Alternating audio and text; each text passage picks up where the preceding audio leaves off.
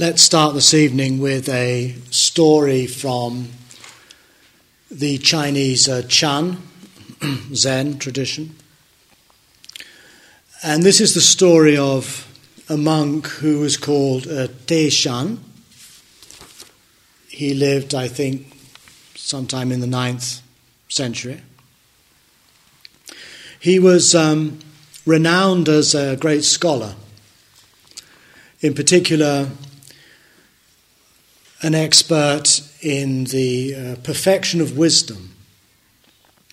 And we mentioned uh, before when Hui Neng, as a young boy, was walking down the road, he heard a monk chanting the Diamond Sutra and heard the words, where the mind has nowhere to rest, and achieved some breakthrough, some epiphany, some insight. Well, Teshan was um, a scholar monk rather than a Zen monk and prided himself on his knowledge of this particular body of, of Buddhist uh, literature.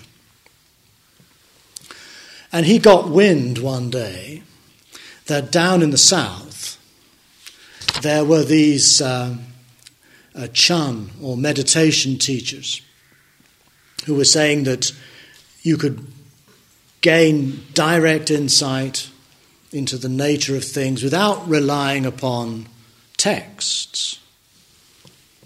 Now, this was for him like the proverbial red flag to the bull. And he said, I'm going to go down there and sort these people out. We don't want any of this. So he heads off and starts walking, probably following a similar route to our aforementioned Hui Neng. And while on this journey, he comes to a village and he um, sees an old lady uh, sitting by the side of the road who's selling um, some sort of drink, maybe tea or something, I don't know. And um, he goes up to this old lady and he asked for a drink, and she said, Well, who are you? And he said, Well, I'm, I'm, a, I'm, I'm a very learned man. I'm an expert on the perfection of wisdom sutras. Now, please give me a cup of tea. and she said, Okay, but um, I'm only going to serve you a drink if you can answer me one question. Since the mind of the past cannot be found. Since the mind of the present cannot be found, and since the mind of the future cannot be found, which mind do you want to refresh with this drink? and uh, poor old Deshan was left speechless.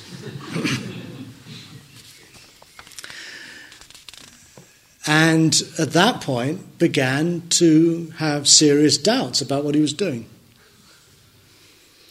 And through the advice of the old lady, he goes to the hermitage of a monk called Lu Dang, I think, who's a meditation teacher, a Zen teacher, and spends some time studying with him, in the course of which he ritually burns all his books, goes into a, a solitary retreat, and achieves the kinds of insights characteristic of Zen Buddhism. And over time, becomes a teacher in his own right. Now, Teshan's a good example of the more extreme iconoclastic uh, tra- tendency within Zen. This is a passage that's attributed to him. He says, Here there are no ancestors, there are no Buddhas. That Bodhidharma is just a stinking foreigner. Shakyamuni Buddha is just a dried up piece of shit. Awakening or enlightenment nirvana. These are just posts for tethering donkeys. The scriptural canon is written by demons. It's just paper for wiping infected skin boils. None of these things will save you. What is known as realizing the mystery is nothing but breaking through to an ordinary person's life. It's nothing but breaking through to an ordinary person's life. Now, so what's going on here? I think at one level, um, this is um, a, a moment, or one of many moments, in which the Chinese are making Buddhism their own. There is a very conscious departure with the authority that has come from China, from India, into China, and upheld by those who, as it were, represent the venerable and ancient traditions of Buddhism. But it's also, of course, um, in the spirit of what we've already looked at, um, a recognition that, that what really matters in this, or really any kind of practice, is not to just keep repeating um, wise utterances from the past. It's not about preserving a tradition pure and intact. We often hear, in fact, even today, that we should preserve the Dharma, forgetting that the only things we preserve in the rest of our lives are things that are already dead, like plums and apples, that we preserve them. and there's a danger, I think, it comes perhaps from a very genuine respect, maybe veneration for the wisdom of a great tradition. But such veneration can also subtly shift into a kind of um, a kind of stasis, stuckness a kind of extreme conservatism, where we're very, very reluctant or feel extremely um, unqualified or unlegitimated um, to actually make our own um, comments or our own observations. We have to make sure that what we say is in keeping with the tradition. Same can be said about Zen, you see, too. There's also something rather peculiar in this kind of passage, is that although, according to Teshan, canonical texts are just paper for wiping infected skin boils, where do we get this text from? But a written document that's being passed down to us. As soon as something is enshrined in a scripture, even a Zen scripture, even a text like this, which sounds pretty shocking, it's actually already been neutralized. It's become domesticated. It's become, um, it's been given the official stamp of approval. And I think its power is thereby to some extent lost. If, without any contextualization, I'd said something like that to you, it would have had a very different effect. And in fact, some of the comments I've made in the last couple of talks have elicited a couple of notes saying, um, maybe you shouldn't be so critical of traditional Buddhism, it'll put people off going to the centers and learning how to meditate. And so it's okay if this sort of language is found in a hallowed text, but woe betide anybody who has the nerve to say such things themselves. And it's considered a little bit scary, a little bit um, uh, destabilizing, a little bit disrespectful. But if we are to really take the spirit of this tradition, then I think we also have to be open to having the courage of our own convictions and not to constantly pander to the uh, authority of the tradition, even a tradition like Zen, which is a kind of anti tradition.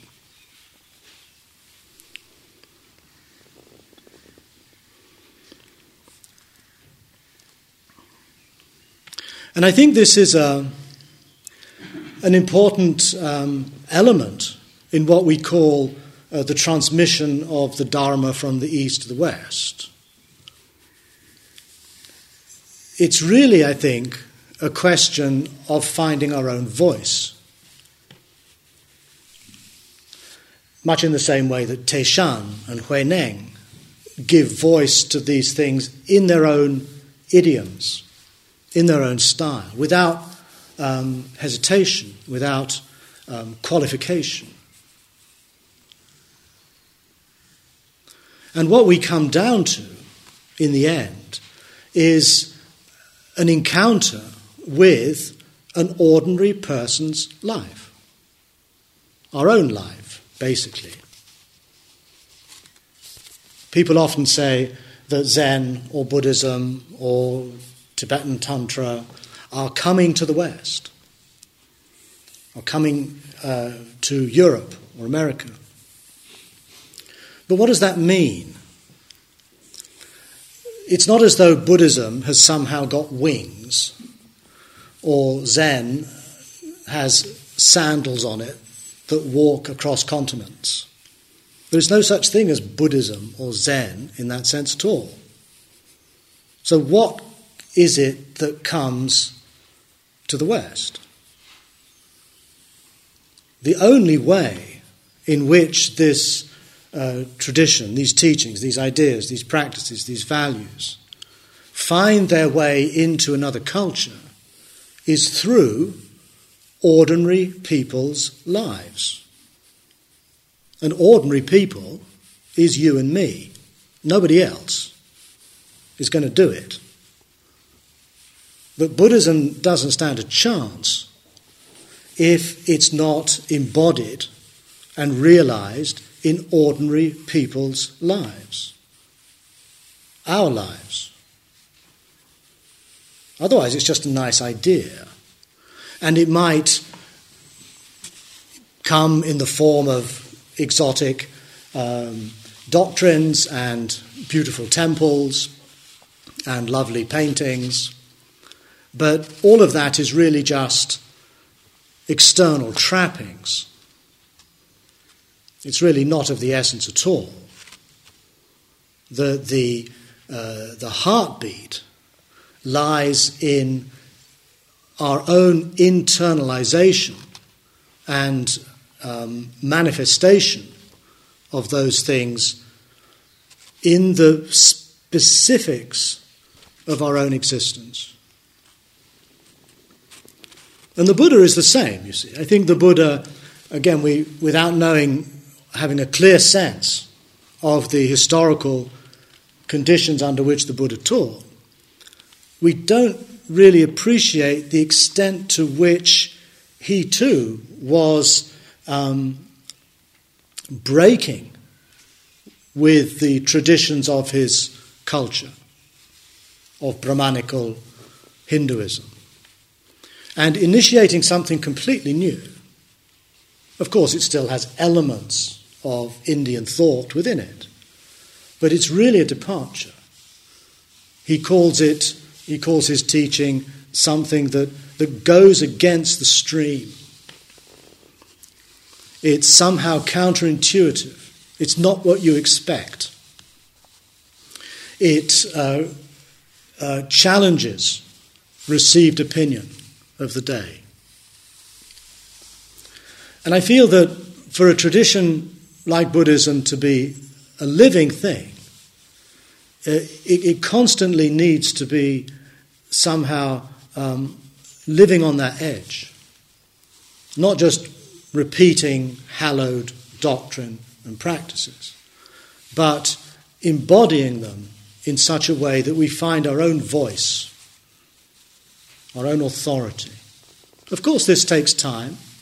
Historically, these processes have, have taken centuries, but I don't think that's an excuse to somehow keep on deferring our own um, uh, our own attempts, our own courage to uh, embody and to articulate what, in fact, is uh, that this is all about. Haltingly, imperfectly, no doubt, but better that than simply repeating um, honoured views and, and opinions.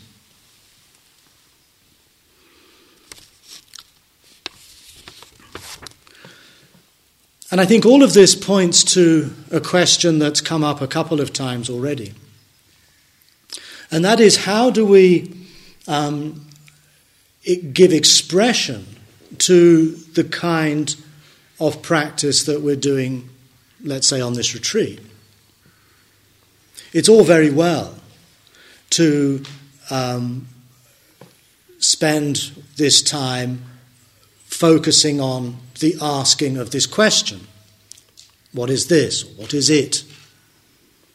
And uh, suspending judgment, um, not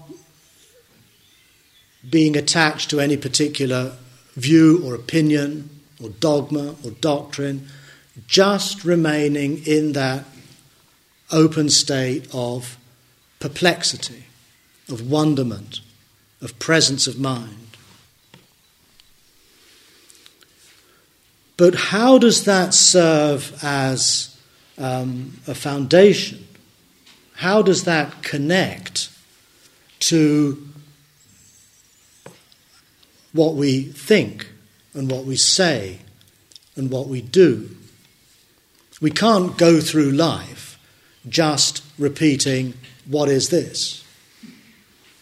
We have to make choices, we have to make decisions we have to interact with people who are not remotely interested in Zen Buddhism. You can't go to a meeting when you get back home, let's say next Monday morning, and agenda item one is blah, blah, blah, and your response is, What is this?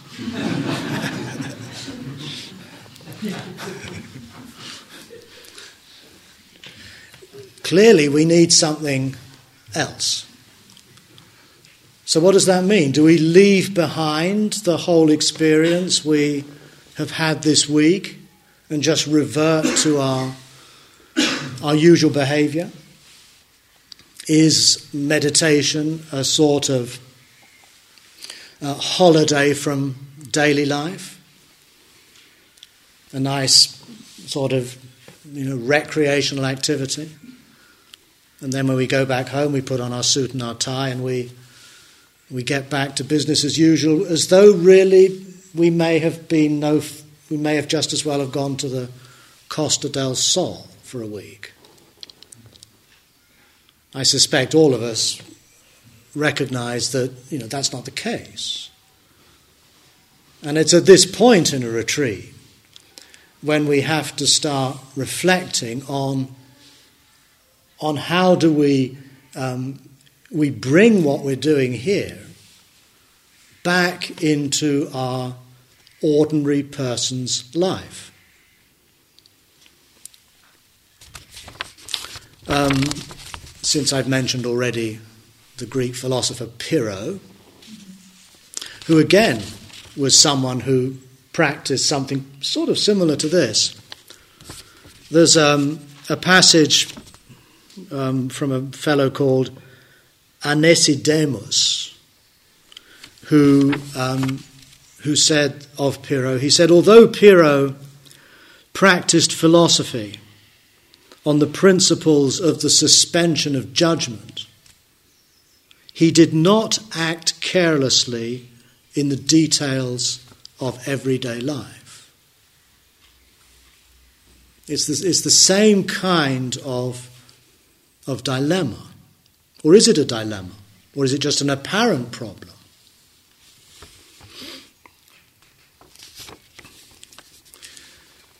To the extent to which this um, practice, what is this, is uh, framed within um, the worldview, let's say, of Buddhist tradition,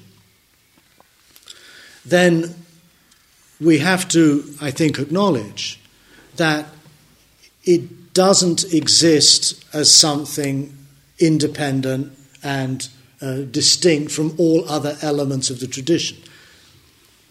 It's an integral part of a wider, larger whole. And practice, in the broadest sense, can't be just reduced to being proficient at doing certain forms of meditation. I think it's often the case, unfortunately, that when the word practice is used nowadays um, in, in Buddhist circles, and maybe in other religious circles too, I don't know. But we tend to think of it rather reductively as performing a certain spiritual exercise. If you ask a bunch of Buddhist types, you know, what's your practice? The knee jerk answer is usually to name a spiritual exercise. Oh, I practice Vipassana. Oh, I practice Zen. I practice Vajrayana. I practice um, chanting, whatever it is. But practice is far wider, far broader than that.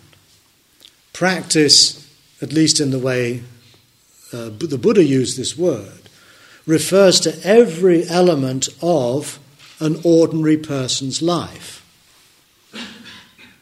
And traditionally, uh, this is uh, phrased in terms of, of the Eightfold Path the way we see things, think about them, the way we speak, the way we act, the way we work, the way we, we apply ourselves, and then, of course, the way we pay attention, the way we practice mindfulness, concentration, and so on. So you clearly have far more to the notion of practice than just asking, What is this? So, where does that fit in, say, the classical uh, framework of, of Buddhist thought? I would argue that this Zen practice is the practice of the First Noble Truth. You're familiar, I guess, with the Four Noble Truths the, the, the, the, Noble Truth of suffering, and the second Noble Truth is that to do with craving, grasping. The third Noble Truth has to do with nirvana or, or stopping. And the fourth Noble Truth is this Noble Eightfold Path that I just sketched. Now, often these four truths are presented as four um, doctrines life is suffering, the origin of suffering is grasping, the cessation of suffering is nirvana, and the way to nirvana is the practice of the Eightfold Path. That's the official line. And clearly, that doctrine, that view goes back to a very, very early period. But I would like to suggest that that might not be the right way to see it. I have a suspicion that that particular way of looking at the Four Noble Truths is a kind of um, metaphysical or theoretical approach, one that presents these truths as a body of doctrines that we can believe or not believe, rather than a set of um, injunctions or suggestions, something to do. I'm not going to go into this in any great detail here. Just to point out that in the conclusion of the Buddha's first sermon, he clearly states that his awakening was only complete when he had recognized, performed, and accomplished four tasks. Each of these truths is, is a task, it's something to do. The first truth, dukkha, suffering, is something to be completely and fully known and embraced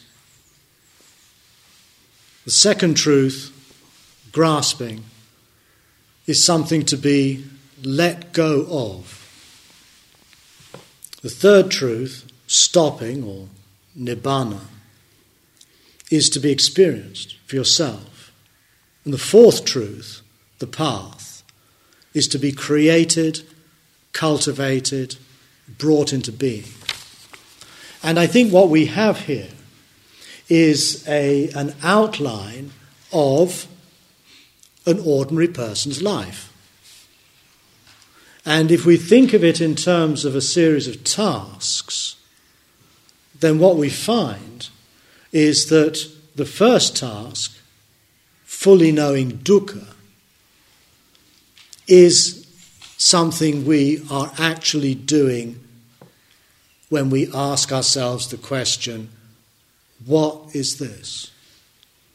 Remember when the Buddha di- when when the Buddha when the Buddha defines dukkha,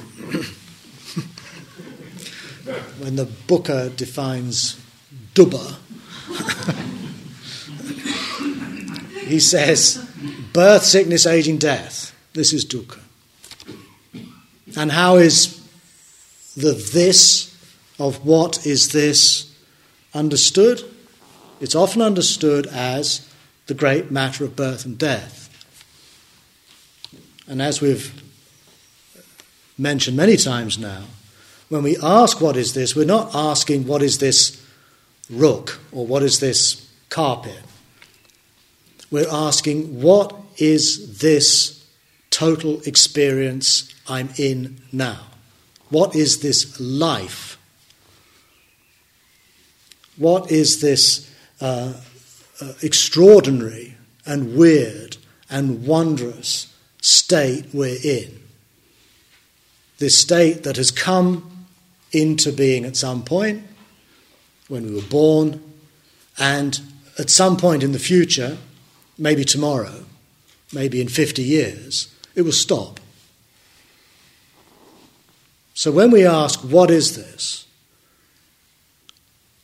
We're not in Zen trying to sort of get into the nuts and bolts of Buddhist doctrine, but we are very much encountering and questioning and seeking to embrace as totally as we can the condition we are in as human beings, as sentient beings, as feeling creatures, as sensitive animals. And we're saying, what is this? And allowing ourselves to be totally open to dukkha. Or, as the Buddha also says, dukkha is the five aggregates. Again, one of these Buddhist jargon terms.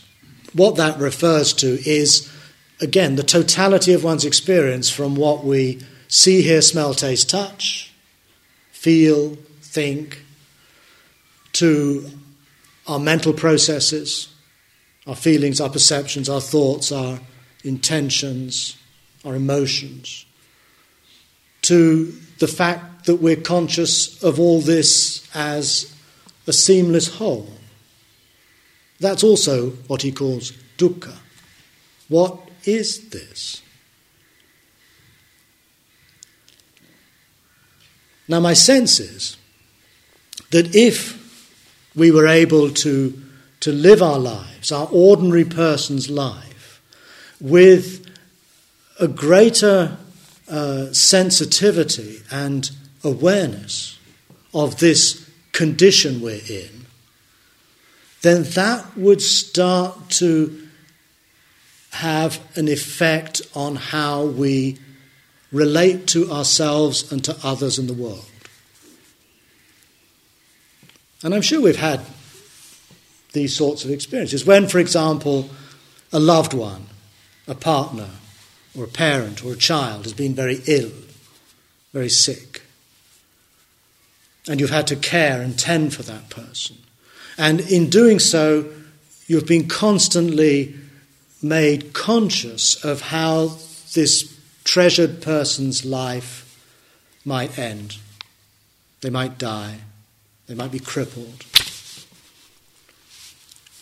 In such a frame of mind, I think we unavoidably part or lose a trivial relationship to things, a busy, neurotic, selfish perspective simply cannot operate when we're faced with such uh, a tragedy or potential tragedy.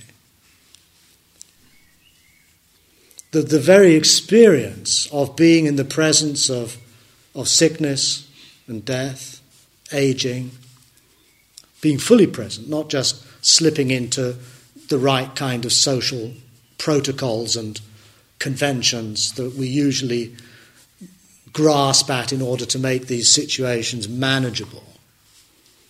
Also, birth, if we're present at birth, the birth of a child,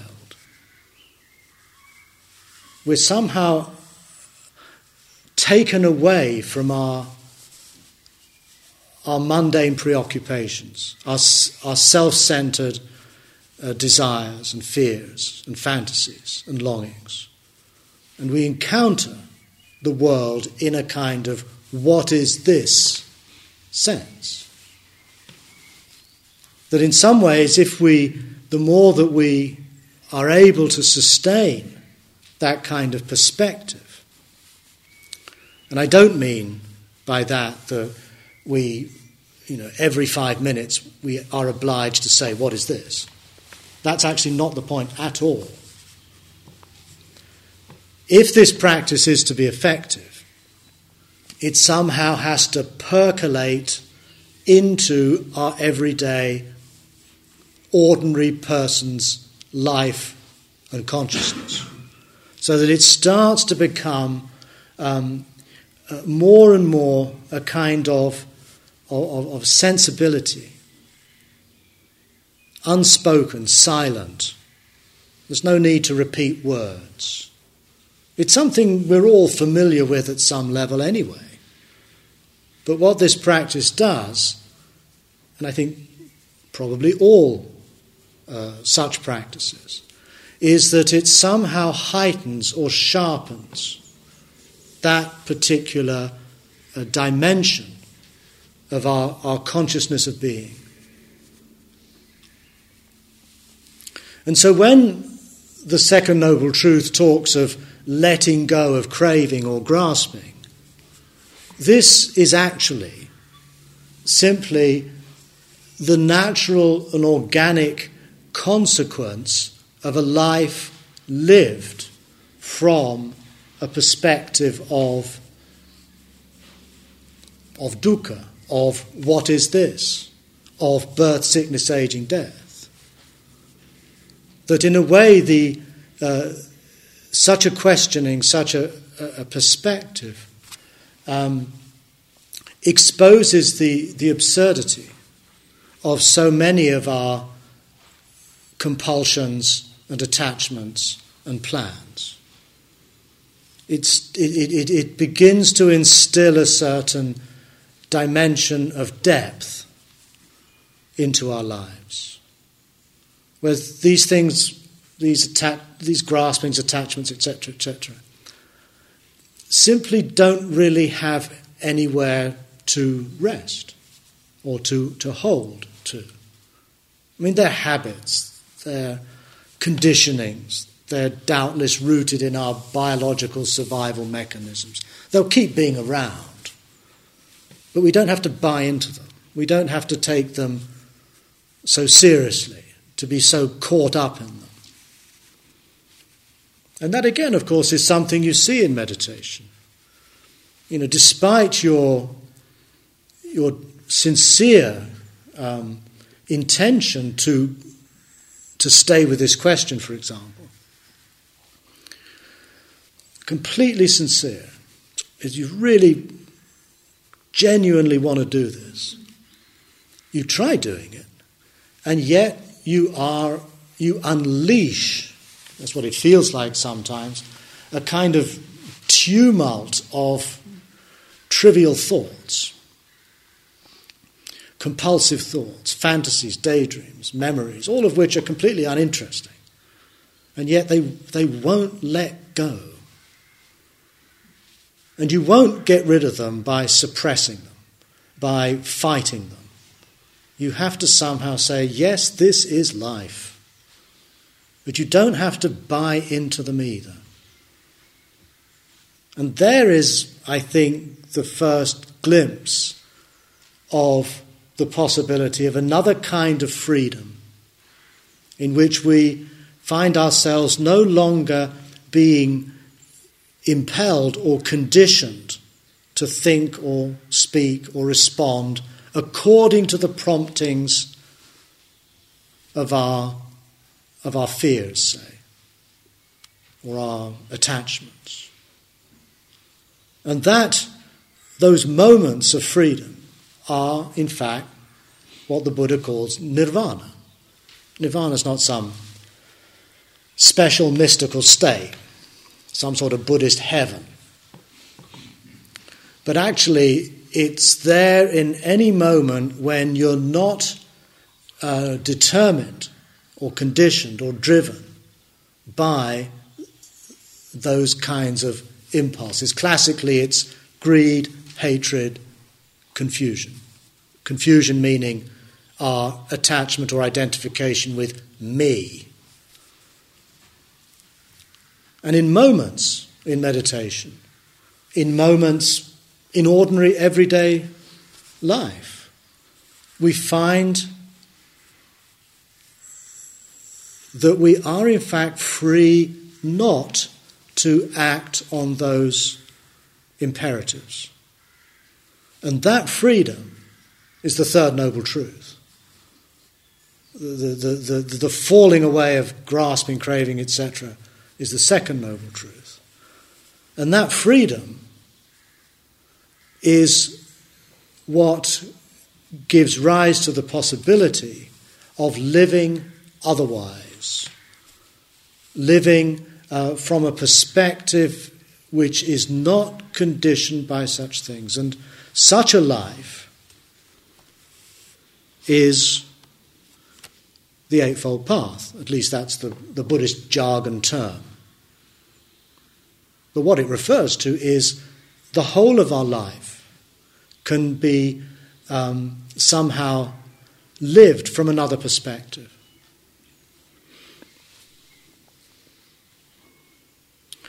And this, in early Buddhism, is called entering the stream. The path is compared to a stream, a flow of water. In Zen, they talk about satori, they talk about kensho, breakthrough. And I think that's basically the same kind of thing. It's moments in which we suddenly find another way of being, another way of living, not in some theoretical sense or through some act of faith, but actually through our own inner experience.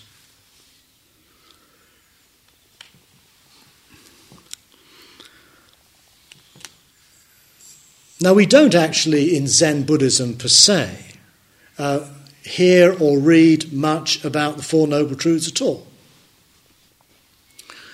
But what we do read about are what are called the Four Great Vows. The Four Great Vows. Sentient beings are numberless. I vow to liberate them all. Defilements are infinite. I vow to overcome them all. Dharma gates are endless. I vow to enter them all. The Buddha way goes on forever. I vow to follow it. It seems to me that this is another way of articulating the Four Noble Truths. Sentient beings are limitless. Sentient beings, of course, are those who suffer. And I vow to liberate them. That's the truth of dukkha and how we may choose to respond to it. It's an engagement. Defilements are infinite. I vow to overcome them. Defilements, well, the classic defilement is craving, grasping. I vow to overcome it, to let go of it. Dharma gates, well, if you think about it, a gate is, a, is an empty space. It's where something is, um, where it's a, it's a space through which you can move without hindrance. It's a free space. And in that sense, it's like the stopping of grasping, the stopping of craving, nirvana. It's not a static thing, but it's something through which you go in order to enter another way of life. And the fourth vow, the path of the Buddha is without end. I vow to tread it. That, of course, seems to refer quite clearly to the Eightfold Path. Now, the beauty of that formulation in Zen is it captures the paradoxical nature of this business. It acknowledges that, in a way, there is no end to any of this. We're not really or realistically positing some kind of end result. Sentient beings are limitless. They're infinite. Defilements are infinite. Dharma gates are infinite. The path is infinite. There's no way we can ever complete these tasks. But that's, I think, very true to life itself. That no matter how wise or compassionate or how many retreats we've done, the challenges of life will keep presenting themselves to us without end until our last breath. So these four vows are in Zen the way in which we frame the practice we're doing. That the what is this leads us to the falling away of certain habits, what Dogen calls the, the, the dropping away of body and mind which leads us to moments of, of insight, of opening, the Dharma gate, which leads us to the path. It's not the path that we don't start on the path, we get to the path. And then we continue with the first task of encountering suffering and suffering beings and seeking to do good in the world. It's all part of an ongoing feedback loop. And the person who does this, again, is not a fixed point that never changes. not a kind of a static ego. But the person is what evolves and grows and matures and develops through this process. And I do think it's important to recognize that although we often hear the fact that in Buddhism they say there is no self, that may be the case in terms of the Buddha's rejection of the traditional Indian idea of the Atman, sort of a, an eternal soul. But the Buddha did not reject the notion of self. In fact, he saw, he uses the word self, atta, in a perfectly non problematic way. Uh, in the 80th verse of the Dhammapada, it says, just as a farmer cultivates a field, just as a arrowsmith fashions an arrow, just as a carpenter shapes a piece of wood, so the wise person trains the self. In other words, the Buddha understands the self not as a fixed thing that never changes, nor as something that doesn't exist, but again, coming back to this middle way, neither being nor not being, but rather endlessly becoming. Like a field that is irrigated and things grow, like the pieces of an arrow that are put together and then give rise to this weapon, or a, a block of wood that is carved and shaped and sculpted until it becomes something else. That's, in a way, the understanding of, of who we are. We are not fixed things, we're not non existent, we are endlessly becoming. And the framework within which that evolution, that development takes place, is within these four vows, these four truths, of which what is this? Is perhaps our starting point, it's the point to which we come back, but it's part of a larger process. And I'd like to conclude with just a couple of, um, actually, just with one quotation that one of the participants here gave to me on a little note. It's by a, um, again, a, a, Tang dynasty, which means 7th to 9th century, Chinese uh, Chan teacher called Layman P'ang.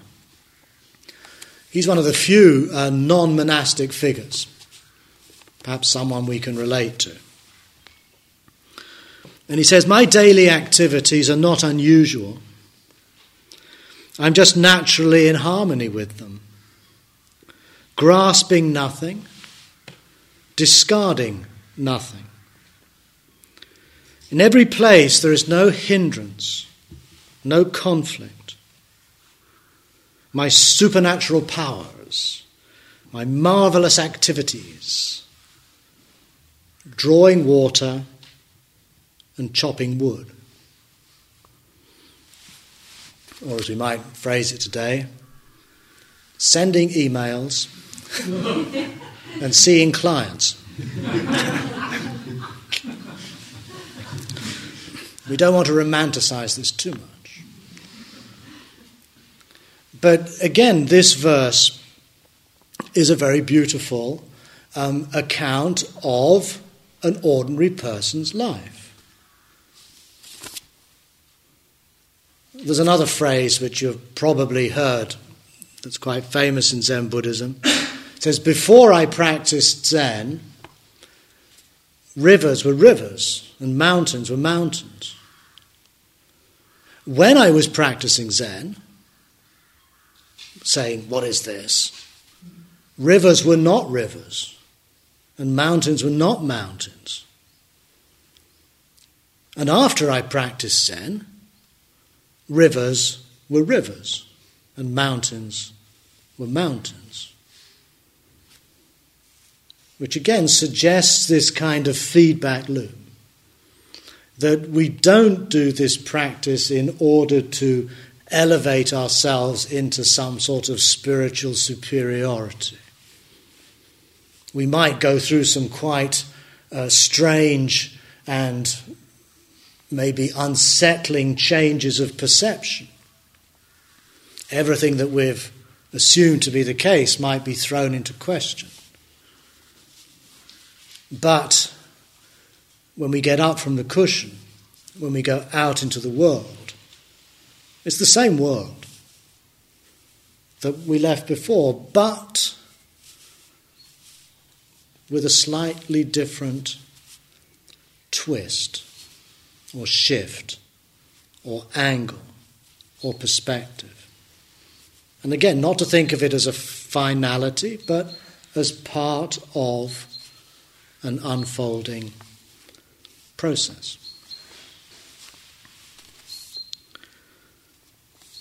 So, tomorrow night, actually, Martin is going to speak more about the Bodhisattva vow. So, this is perhaps also um, a kind of introduction to that. That's all I have to say. Thank you. Um, I've spoken a little longer than I should have done. There's time for a couple of questions. Yes? Do you understand that as reducing grasping, greed, and delusion, or as ending? Because when you talk about a multitude of departments, mm. making of understanding one error and then committing another one, but a lesser error, and then understanding that and mm-hmm. Getting to a lesser error, which is not necessarily a bad thing, but it's different from uh, Nirvana, which sort of boasts me the idea of just not being an error of any kind at all. Yeah, I, I understand this again somewhat in the phrasing of the vows that the defilements are endless. I, I, and I think you get this um, idea in the early canon where the Buddha speaks of his relationship to Mara, the devil. And what's striking in the dialogues between the Buddha and Mara is that although on becoming the Buddha, becoming enlightened, it's said that he overcomes Mara, he overcomes the devil. The devil continues to reappear to the Buddha right up until his death, 45 years later. So I think what that's pointing to is that um, these you know, attachment, fear, desire, confusion, these things are, I think, simply built into our human organism. They're not things that we can realistically hope to somehow delete and be done with forever. I think they're part of our humanity, actually. And I think that part of the, the, the, the, practice that we're doing is actually only conceivable in as a response to, as a, a struggle with, as an ongoing um, working with this very stuff. You can't have Buddha without Mara. You can't have enlightenment without confusion. The two things are entirely bound up one with the other. That's how I would see it. I think all we can realistically hope for is you know, a diminishing, perhaps, of our tendency to screw up.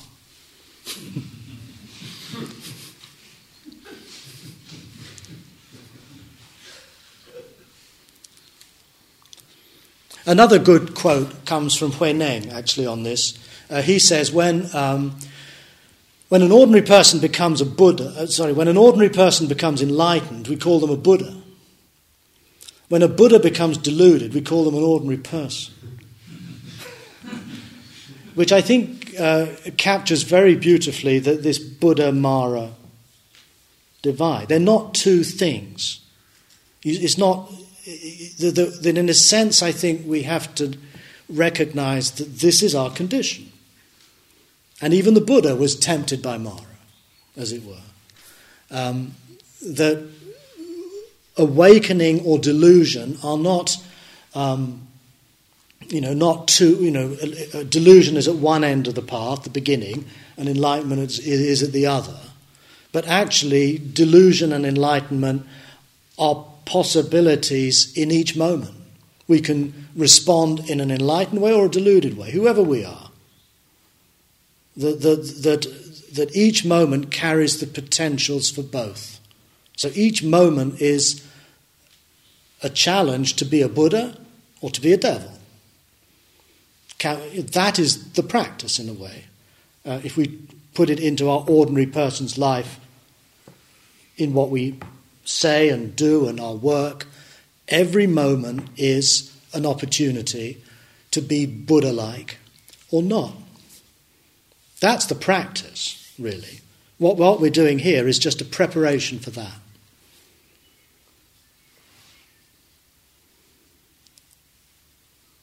Sometimes I think there is a danger if we, if we talk of uh, secularizing Buddhism. Mm. Now, the, the very word secular has kind of a, I, I like it, but it has a kind of a Presbyterian and, and we know what the attitude of a Presbyterian uh, morality is towards uh, mm.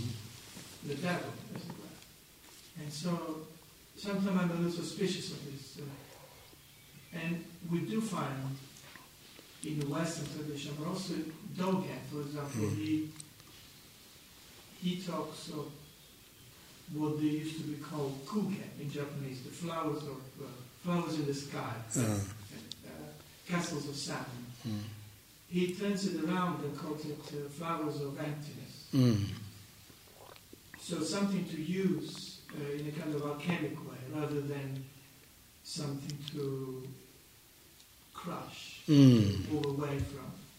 And the same with the with the so-called devil. I mean, in the existential tradition, some people call them these energies magnificent monsters. Mhm. And, and maybe, I don't know whether I'm going away from the task that we're doing here, whether I'm thinking more of a tantric thing, where Mhm. evoke these energies and use them and them and look at them and be with them, Mm. rather than trying to become Free from them. free from, Mhm. detached. Yes, sometimes I, there is a ring in what we do sometimes that is a little, it's almost a put down on the, the very Mm. mud of you know, which the lotus grows, etc. Uh, so I don't have a solution but it's, I'm aware of that and suspicious of that Mm. feel. Yeah, I no, I, I think I, I, I, I sympathise with that. I also have that struggle.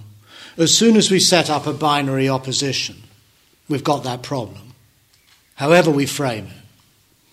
And uh, I do like the idea in, in Vajrayana that, um, that Buddha and Mara, if you like, are just different configurations of one energetic pattern. And that's how, I would prefer to see this idea of freedom. It's not about deleting anything, it's not about destroying something, overcoming something. It's about uh, experiencing it, seeing it, understanding it in another way, in which it starts to have a different function. The, the, one, it's a, a funny image that I find helpful is to think of a valve, you know, like in a bicycle tire a valve. A valve can be open and lets the air in, or a valve can be closed. The air is not able to get through. And yet, the valve is just the same thing. It's not two states, it's one thing configured in different ways. And I think if we think of Buddha and Mara as basically an open valve or a closed valve, in other words, Mara is when we close down. Buddha is when we open up. But it's the same thing. There's not one thing against another. It's different modalities of a single state. So if we think of the, the human organism, the human organism can be open or the human organism can be closed.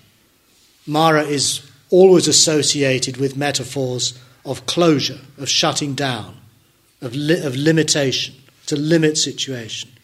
Buddha is generally associated with emptiness, openness, vastness.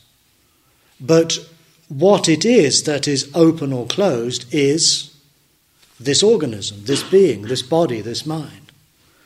So if we think of it like that, we get we overcome the the danger, and I think it is a danger, of uh, thinking of, of there being two forces in a kind of Manichaean, you know, struggle between two powers. It's not like that. It's a single condition we are in, which has different modalities, one of which leads to grief and distress and pain, the other, hopefully, opens up other possibilities. Let's stop there. Thank you. Uh, we'll sit again in 15 minutes.